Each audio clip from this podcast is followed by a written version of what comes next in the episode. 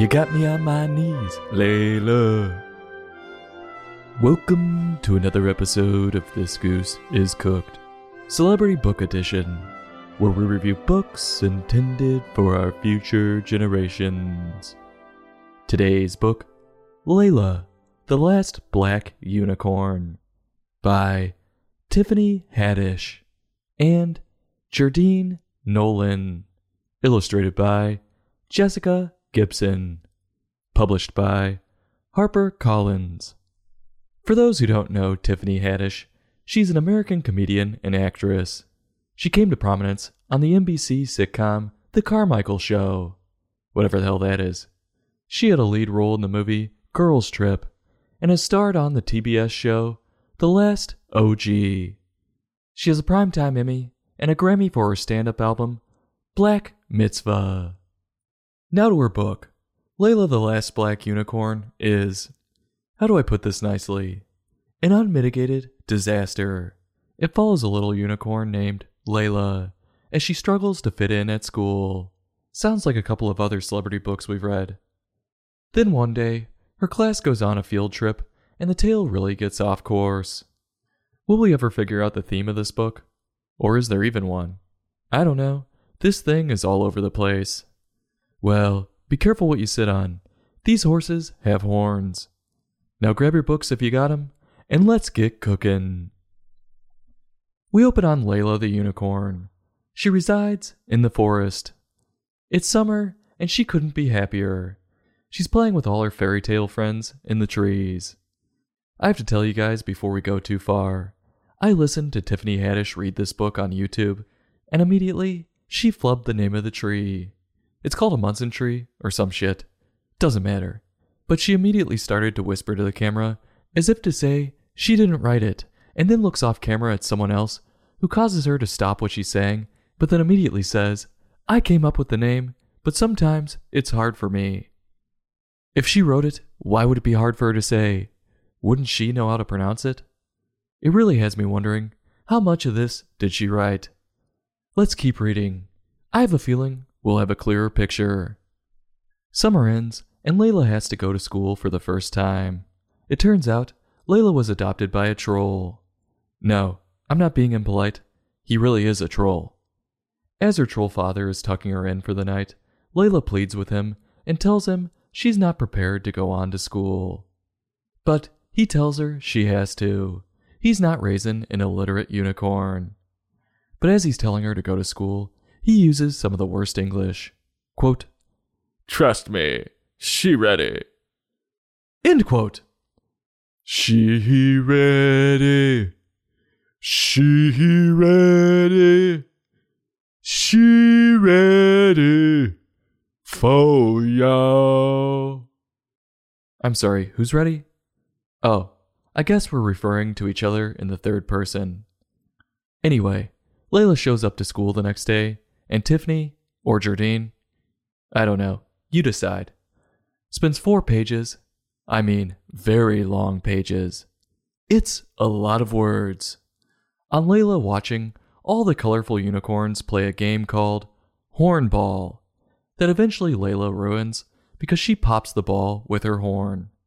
Look at that thing is sharp. Why we needed four pages on this, I have no clue. It has almost no relevance to the story.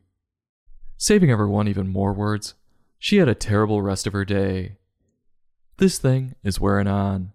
It's becoming torture. Actually, no. I'll take the waterboarding. The next day, she gets her hair did, and they repeat the stupid line of, She ready. What is she ready for? I have no clue. When she gets to school, she gets made fun of. All the unicorns call her, quote, Woodsy. I guess that's slang for backcountry hillbilly who marries their first cousin. I didn't say it, they did. She goes back to school for a third day, and this is the day they go on a field trip. So we've been through summer with Layla, we've been through the first couple of days, and that stupid ball game. This book should have been wrapping up by now. But nope, we're getting drug along on a field trip. I didn't get my waiver signed. Please, leave me behind. Where are they going on this field trip, you ask? to the forest. There's even a sign out front that says forest, so there's no mistaking it for the woods. One of our two authors slips in, I'm going with Jerdine, that there's a buddy system implemented, and Layla gets partnered up with the teacher. That's not surprising, but what is, is that Layla failed as a buddy. She let her teacher walk right into a bush and gets her ass stuck. Sorry, her unicorn stuck. The bush her teacher walks into wraps her up and won't let her go. But Layla knows the trick. Quote, Layla gave a branch to each unicorn. Now do what I do, She told the class. tickle the doochie woochie shrub. Tickle the plant? Babsy exclaimed. Seriously? It's the only way. Nothing can hurt you while it's laughing. End quote. Giving it the old Gucci Gucci Goo with the feather duster. I have to say, she's pretty talented to be able to speak so clearly with wood in her mouth. I'm wondering if Tiffany had a hand in that little interaction. Because she states, nothing will hurt you while it's laughing. What if they're distracted tickling the bush and a goblin on an off road rampage comes along in his truck and runs them over? I have a feeling nobody would be laughing then. Or maybe it's a magical tickle with a force field. Doubt it. Let's keep this thing moving. I don't have all night. The teacher gets freed, but quickly realizes the one means of navigating the forest, a compass, is broken. So let me get this straight. They go on a field trip, and the principal okays it that they should just walk out into a forest following a compass. No, don't follow the path. Use this compass from Cyclops' old boat to guide you. Sounds like it'll be a real enlightening and informational field trip. But on top of that, I take even more issue with this. They're in a magical fairy tale land, and they showed up in a bus, and you mean to tell me they just use compasses? Not a GPS or a map, a compass. It's like they wandered off magic fairy tale land and into the Wild West land. So without the compass, the teacher panics. But Layla's got it, because the forest they're in is where Layla lives. Great, take 'em home. Out of nowhere, it starts to get shady, and the rest of the class panics. It turns out it was Layla's friend, the Minotaur, causing it. And she asks the Minotaur for directions back to school. Which is again odd, because I thought Layla knew the forest, but apparently not enough to get back. To which he responds, quote, It'd be my pleasure. Melvin told her, before turning to the rest of the unicorns. And you know, I used to be scared of the dark before I met Layla, that is. Then I learned when something's black, it's really just where all the colors meet. End quote. What the hell was that? Did we just read a veiled racist comment directed at the rest of the unicorns? Which, by the way, are all sorts of colors? Not once was this unicorn's color mentioned throughout the book. I'm baffled, but I was wondering when the title would come into play. And they threw it in here with one awkward comment.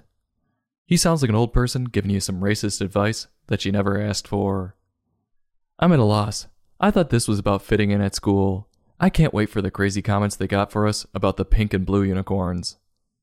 I used to love blue, but then I realized blue is the color of water, and you drown in all their hate. Thanks for the words of wisdom, Minotaur. Why don't you lay off the cough syrup? Layla and the class get back to school, and she gets called a hero for tickling a bush and talking to someone who walked up to them. And the story ends on Layla chanting, She ready. Sick. So, what the hell was the moral to this exhaustingly long read? Well, I would like to start this off by quoting the synopsis of this book. Quote Layla, the Last Black Unicorn is a hilariously heartwarming picture book about self acceptance, self esteem, and standing up for standing out by New York Times bestselling author, Grammy Award winning comedian and actress Tiffany Haddish and Jerdine Nolen, author of the Coretta Scott King honor book, Thunder Rose. End quote. They don't even fucking know what this book is about. How many themes did they just touch on in one sentence?